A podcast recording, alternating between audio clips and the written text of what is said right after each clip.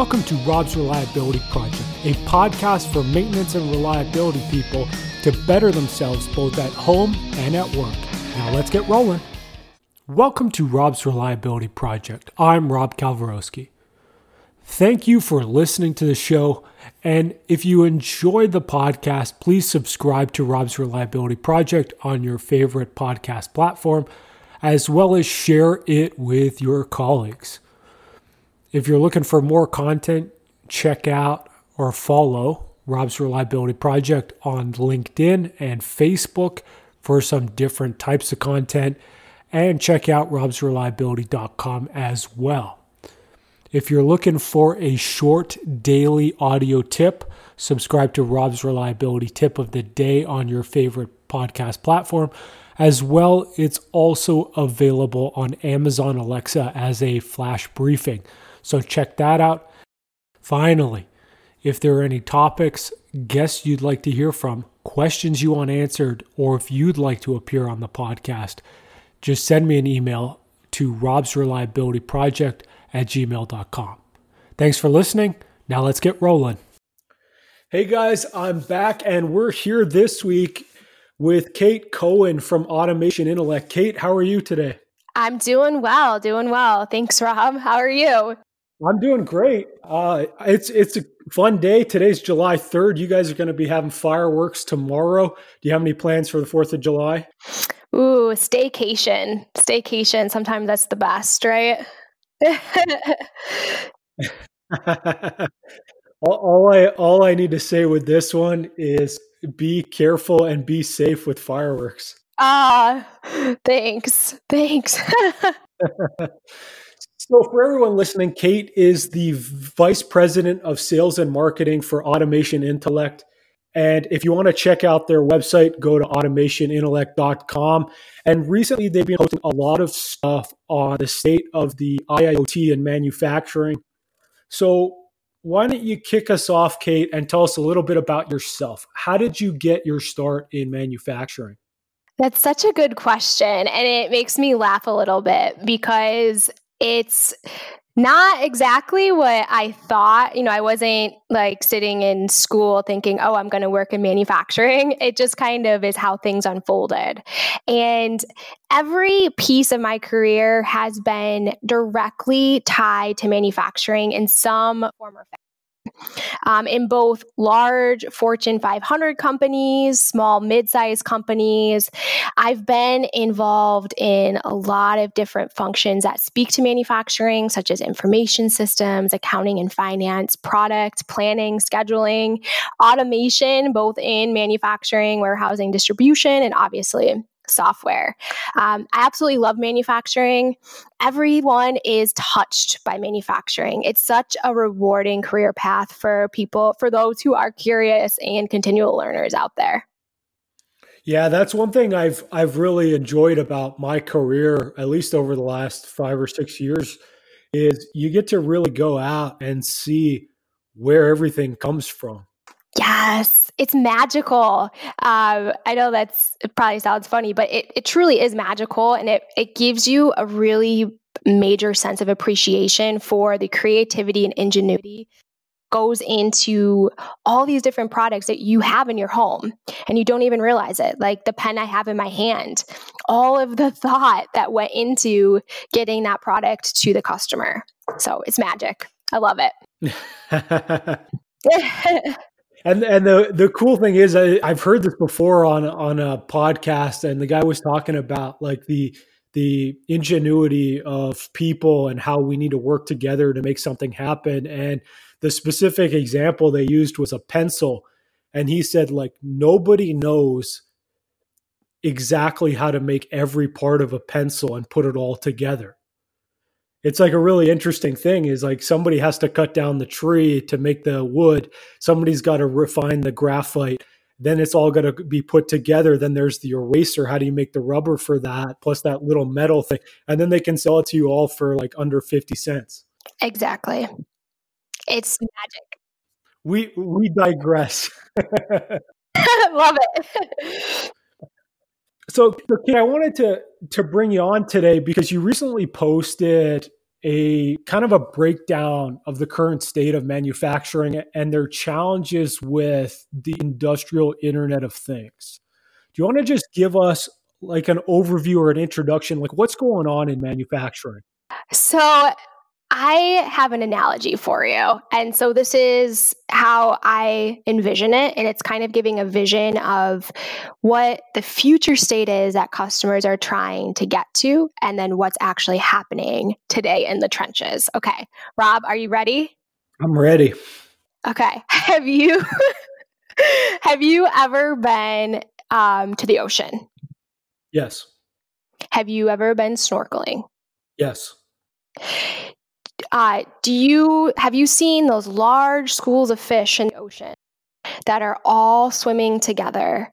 And if one fish moves, every fish moves in that same direction. They're all self-correcting, moving through the ocean. Do you see that visual? Yep that's where manufacturers are trying to get in this sexy IoT industry 4.0 space. So they can move together.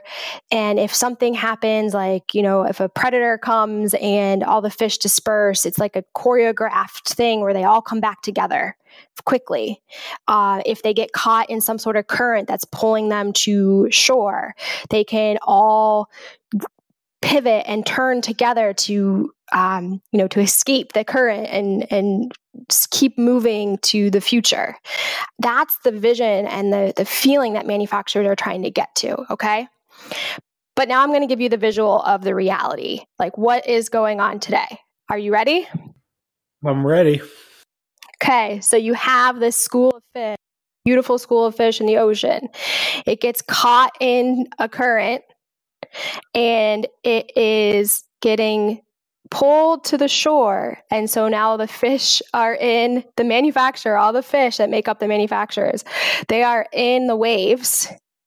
And some of them are beaching themselves on the beach. Some of them are caught in the waves and they are you know, going in this looping thing where they just can't get out of the waves. And it all comes to teamwork, self correction. Um, I actually looked up uh, in Quora, like the definition of why fish beach themselves to see, you know, just to confirm it's a very clear parallel to what's going on in the trenches today um, in IoT. And the, the actual definition is predators use a strategy of driving them into the shallows. Some quirk of waves, currents, and even winds conspire can conspire push them there as well. Um, so that's kind of like this this wave that's going through with everything, not just manufacturing, but to be more connected, to have better information. Um, that's what's going on in the trenches. Just painting the visual for you. Now, is each fish a piece of equipment at their site in their facility, or is it a person, or what is it? It could be either. It could be a piece of equipment. That would be a great analogy for viewing um, equipment, machines, things, whatever you're calling your assets or your pieces of equipment. That could be a great analogy for that as well. Um, it could. It also is an analogy um, more at a macro level of like a whole organization working together. Awesome. No, that's a really interesting. Now, when when you say they're beaching themselves, like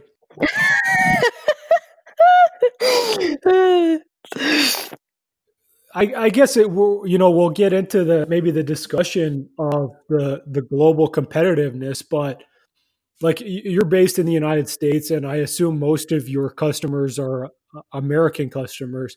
Are you really seeing that kind of competitiveness? Like, are they starting to lose market share? Like, what's going on? I I that that trend is coming. Um, if they're not if they're not taking IoT seriously, that trend will come um, where they they will lose market share. They may they may be quote unquote have they may have beached themselves in the very near future um, if they're not taking this seriously. Um, and I know that um, I think there was an, an, article that came out from LNS research that 8% um, of manufacturers are not, um, or only 8% of manufacturers have a real tried and true IoT in place. yeah. I mean, I, so like just a little background is like I've been harping on people getting on the at least the artificial intelligence machine learning train for about a year now because I just see it as it's kind of the only way forward. And, and by the way forward, I mean it's the now. Like I have an Alexa in my house. I use my Google uh, Assistant for a lot of things. We use it to text every day. We use it to email every day, and it saves us a lot of time. And one of the work I did with machine learning was I replicated somebody looking at oil analysis samples and diagnosing failures from that. And to me, this is like if you're not doing this, you're costing yourself more money like than you need to be. And then also like you can be making mistakes in just like having somebody review stuff, they get tired, you know, it's Friday afternoon, whatever the the IIoT, like where do you see it going? Like where is it now? Like is the technology good enough? There's there's a ton of technology at the at manufacturers fingertips okay but it, it it really comes down i don't think it's a technology question i think it is more of a question of ensuring that it's a question of getting the right people involved early and often and and all these people need to be involved in uh, discussion and come away with clear objectives, clear business objectives, IoT objectives, and clear ROI metrics. I think that is the key root cause of some of the confusion, not necessarily technology that is available. Um, I think the other piece of it that causes a lot of confusion is there are every single manufacturer is unique. Even manufacturers that have quote unquote, they say they have sister facilities um, in different locations. And I'm coming in from the discrete and assembly um, automation world, high volume. Um, and even in some of those areas that you would think would be more cookie cutter.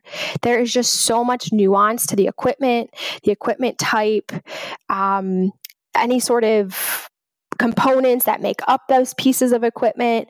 It's just, it's very, very comp- complicated and complex. you're gonna, you're gonna, we're gonna have an argument out now. uh oh. No, so so here's my here's my so I used to work at a, in mining and we had actually it was funny we had two mines and the pits of the mines they backed onto each other and so they were they were touching at the back. And we even shared there was a haul truck and there was there was a few of them and they actually drove from one mine to the other.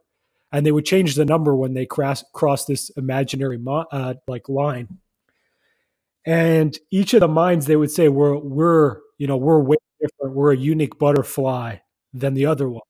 But you're literally mining the same mountain on the other side. And my contention is that you know if the equipment's the same and you're doing roughly the same thing, it's not necessarily like you're not a unique butterfly first off. But the second thing is a lot of the processes in place and it's it's really you can tweak them a little bit to make them work for you, but it's less of a concern than people think. I okay, I hear what you're saying, right? Um, it's kind of like maybe there's a syndrome going out there, going on out there that people think that they're more unique than they really are, you know, manufacturing. So I hear what you're saying, um, and I think that is a good analogy for um, like the actual operation. But when it comes to the pieces of equipment that are being uh, manufactured, it's like this is this is where the complexity comes in from my the world I come from with discrete assembly. Um, if they have automated equipment and they have a facility in California, likely that specific facility is working with X, Y, and Z vendor that is in um, that region that may or may not be in high high probability is not the same makeup of the types of vendors that XYZ facility is in Canada or Florida or um, or you know somewhere in the Midwest and it's onto PLC programming, how um, the machines are being programmed. Um, it's not that is unique, and it's not always cookie cutter. No, I guess I guess for me, like I've never really done too much in the manufacturing space, but when we're talking about industrial Internet of Things, like what are we talking about here? Like, is it just sensors? Do they come from, or like, do they come stock on the equipment already? Like automation intellect, are you guys producing the sensors as well as the platform, just the platform? Like, how does that work? Yes, great question. Great question. Okay. So, in the IoT space, there is a lot. Okay. I'm going to use the analogy that you used in the very beginning of this podcast about the pencil. With a pencil, you have to get everybody's specializing in a very specific piece of that pencil. But the full finished product of Industry 4.0 IoT is that full pencil. Okay. And so in this IoT space, that's exactly how you have to look at it. And so where our team plays is really in um, the machine performance, the machine monitoring, driving the granularity at the machine level for immediate ROI. There are, um, you know, there's what you've been calling IoT sensors, which in I view them as devices that are sort of enabled for IoT that would speak into some sort of system that does a visualization or visualization or um, machine monitoring.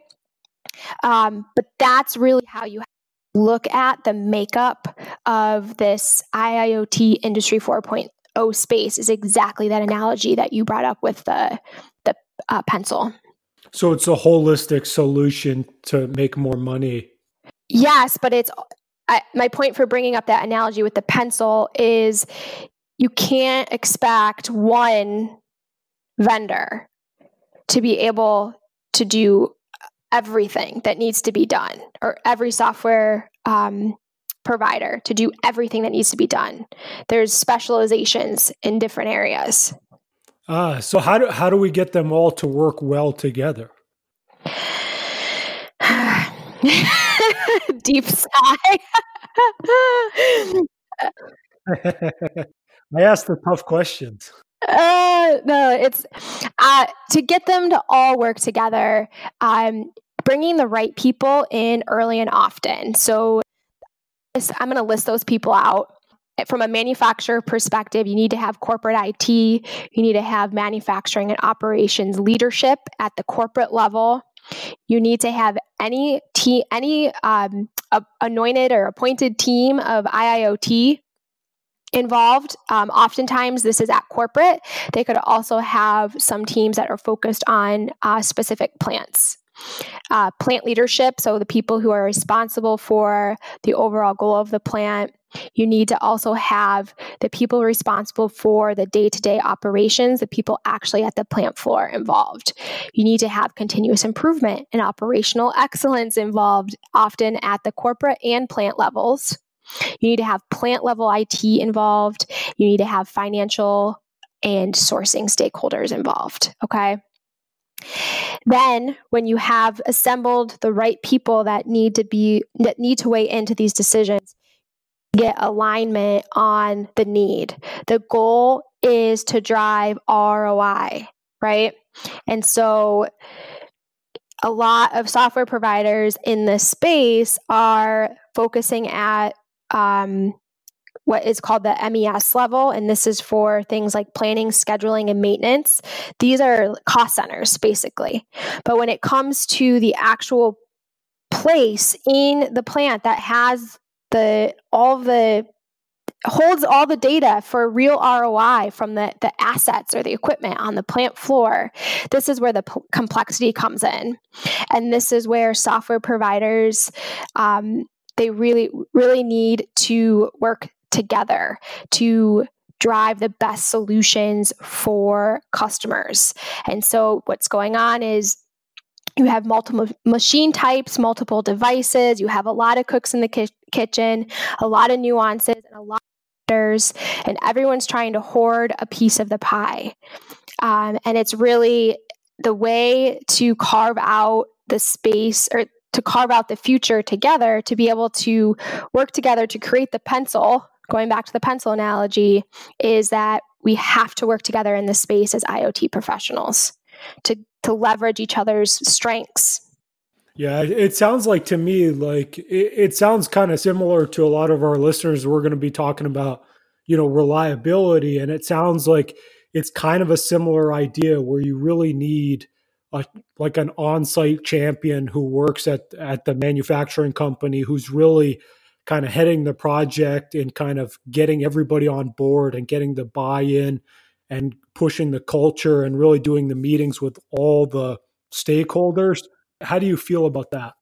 Agree. And companies are looking to do that um, and there are strategizing and working to do that and that usually falls within these iiot teams that act as like the internal liaison now now i guess so I, I did a little research and they published a, like a forbes article and it said that 76% of iot initiatives fail what where's the gap the Forbes article is an absolute great article. Um, and I think this is the gap that we just, you know, we we just talked about is the amount of people and the stakeholders involved and ensuring that alignment is being vetted continuously throughout the process. Um, and also the um, the complexity of getting the information off the equipment at times is a barrier because of those nuances um, with the different pieces of equipment and everything coming from different vendors. So we can't just blame our IT department. No, but you know, um, IT IT is can be a major factor to it as well. Now, now, when you say IT can be a major factor, are we talking about their concern over security or a lot of the at least from what I've seen, they're still kind of in the dark ages of technology, or where, like, what are you talking about?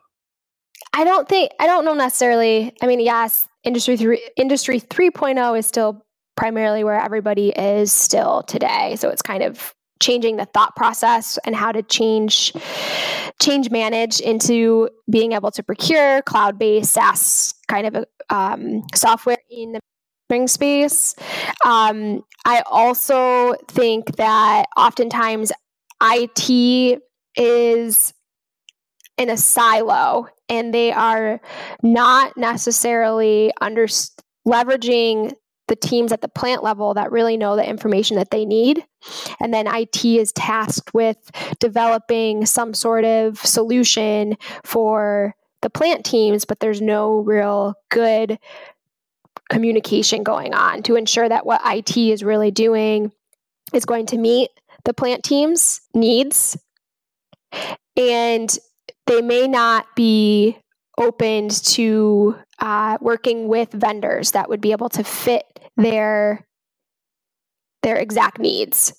Um, there's a lot of like ownership. I think tribal knowledge is a is a good way to say it. Um, I mean, I I come in from the sales and so how I think about it sometimes is, um, I can't imagine being in a sales profession and being able to operate at my optimum capacity without a a tool like Salesforce that's cloud based, gives me all that information. And if I need any sort of more granular information, then there's a lot of like different plugins and apps and different things that you can use within Salesforce.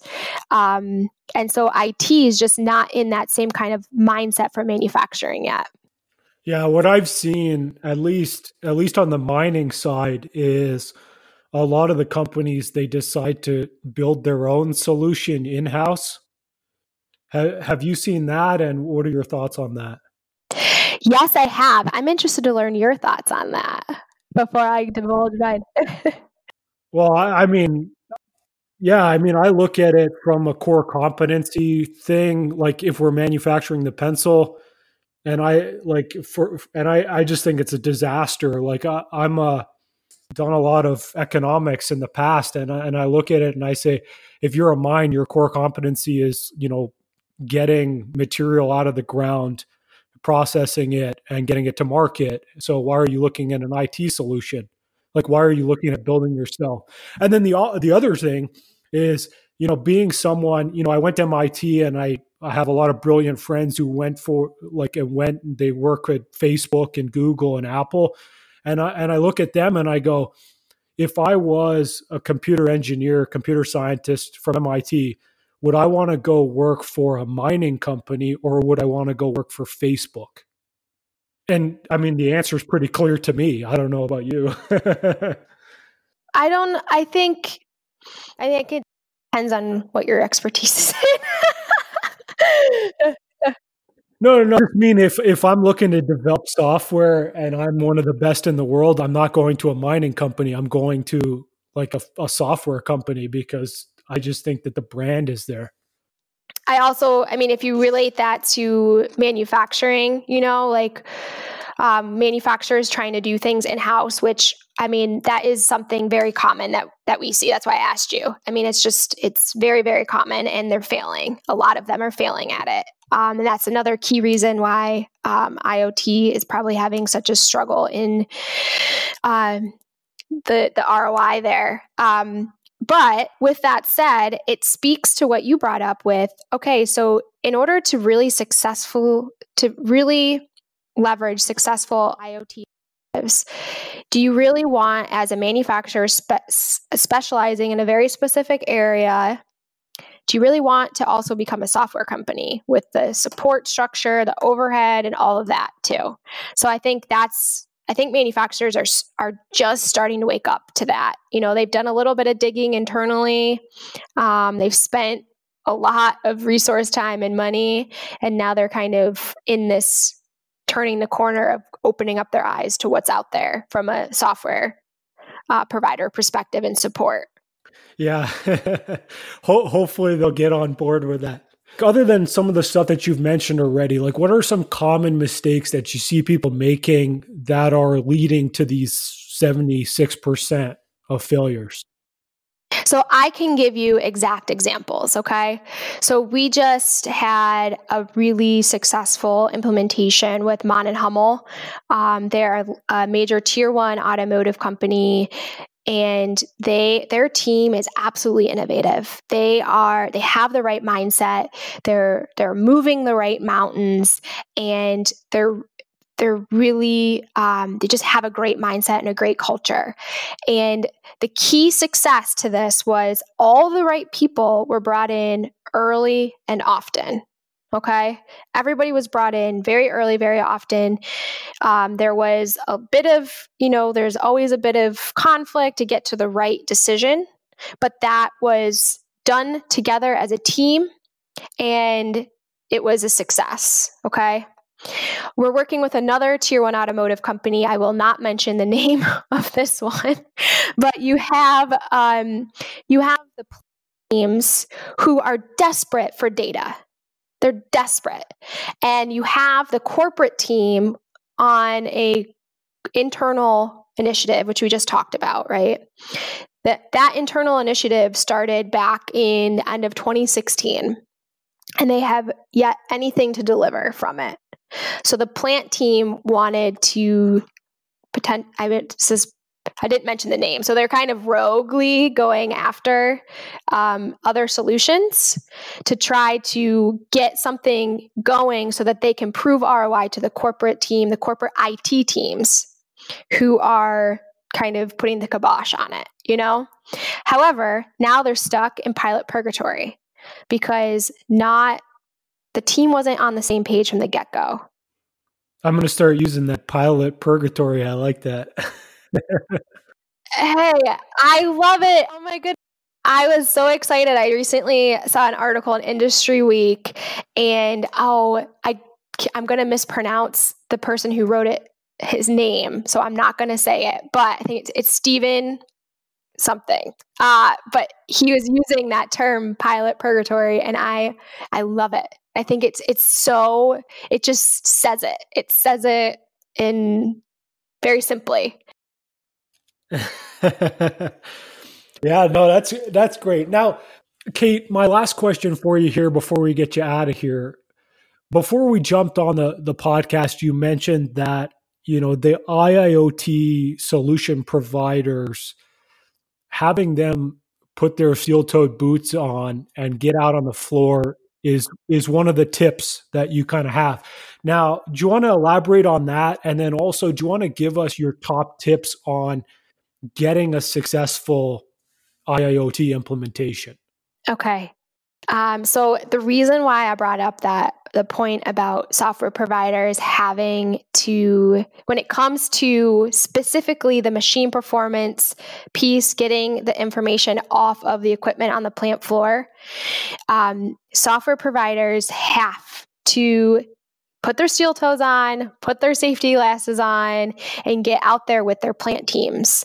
And the reason behind that is uh, going back to I've I've harped on this so much, but it really is the equipment really is complex and it's because of the variances in the PLC programming and ensuring um, the right PL. They have all sorts of different PLCs on it, so to connect and um, it's it is challenging and also they have to understand the the plant operation okay um, and that's where software providers are struggling and it kind of goes back to your analogy on where's where does software want to work? Facebook or a, a mining company you know?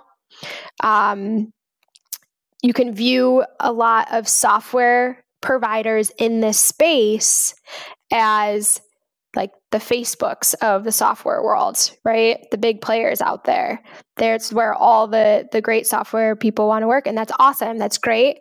Um, when it comes to actually driving the ROI, you need to have a really diverse skill set in your software company specifically for manufacturing. Not only do you need the software expertise, you need the controls expertise, you need somebody that has some sort of continuous improvement, Lean Six Sigma background.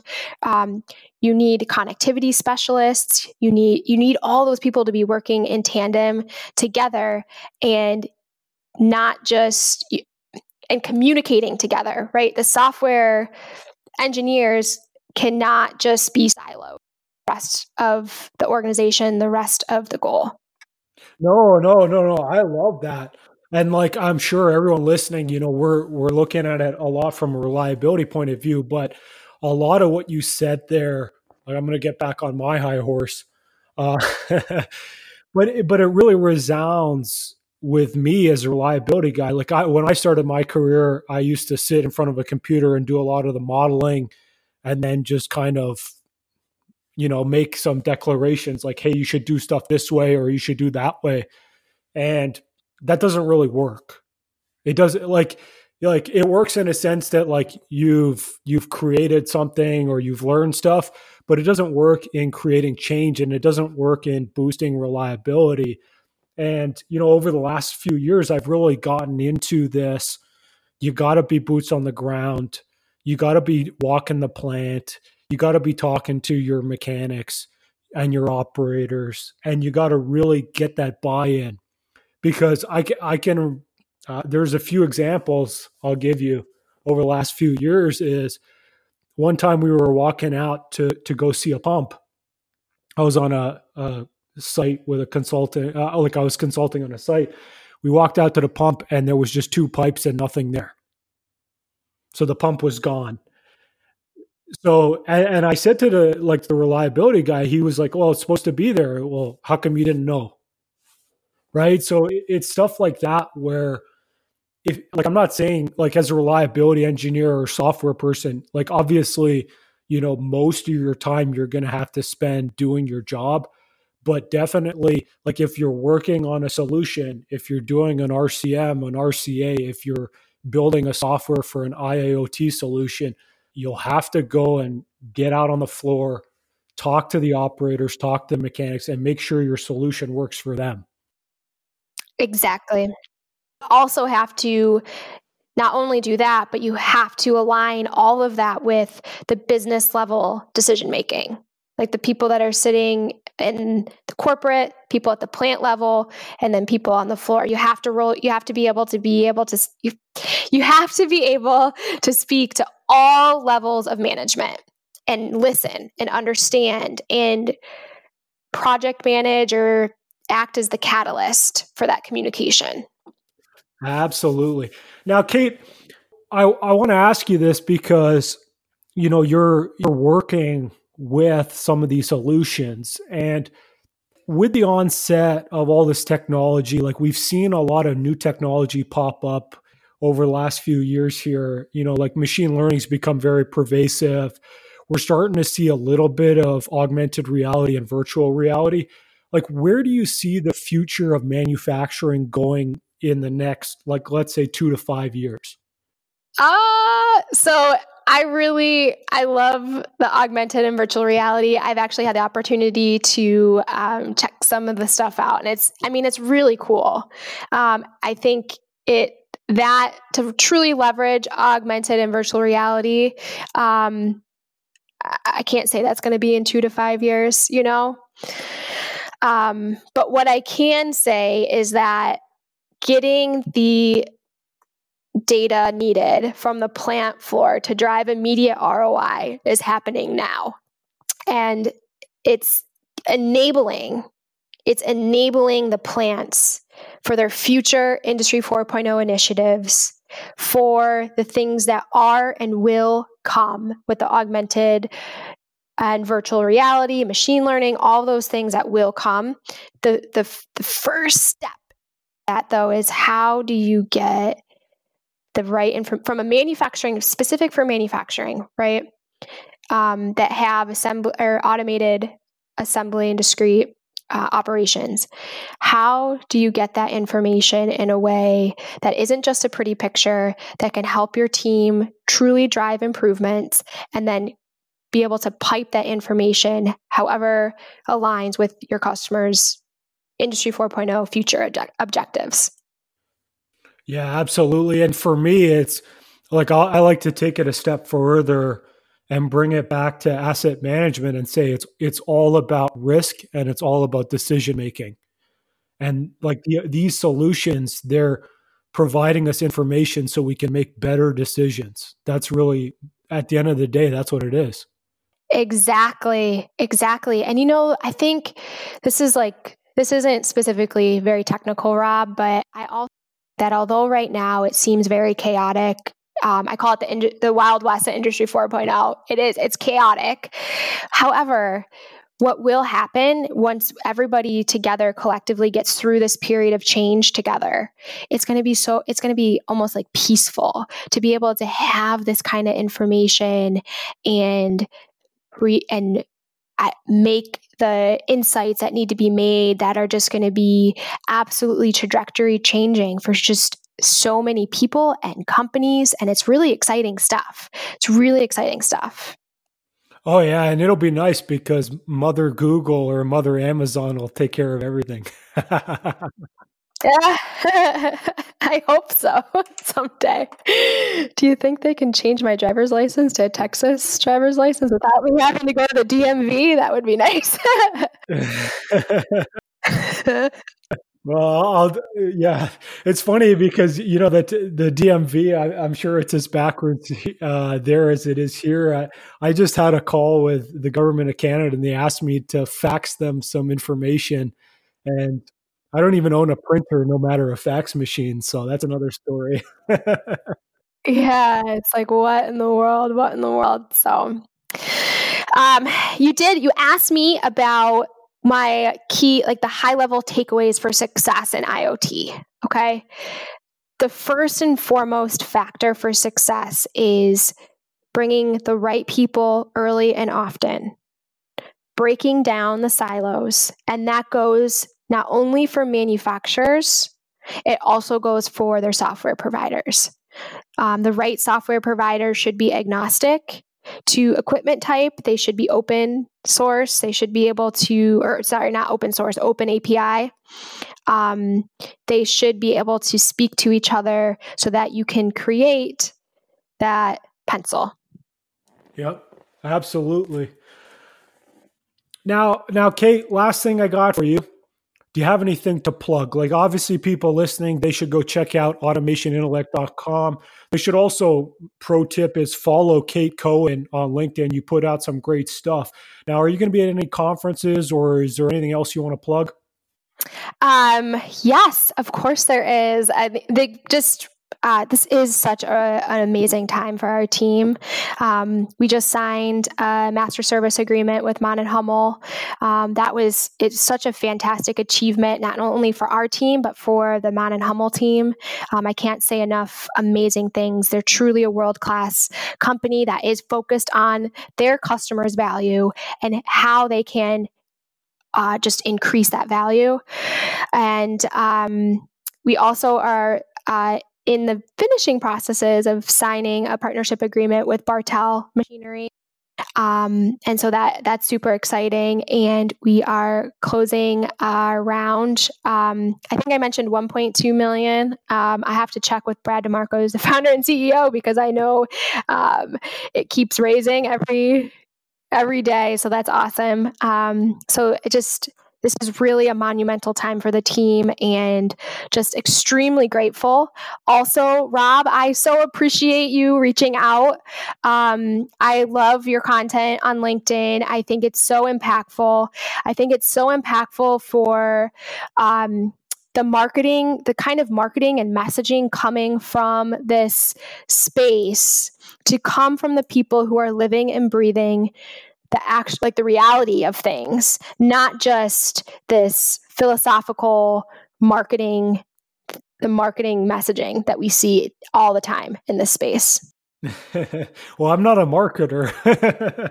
well, I mean, you say that, but Rob, you definitely are. How are you not a marketer? This is an awesome podcast. So, MIT, MIT engineering grad, trying to deny that.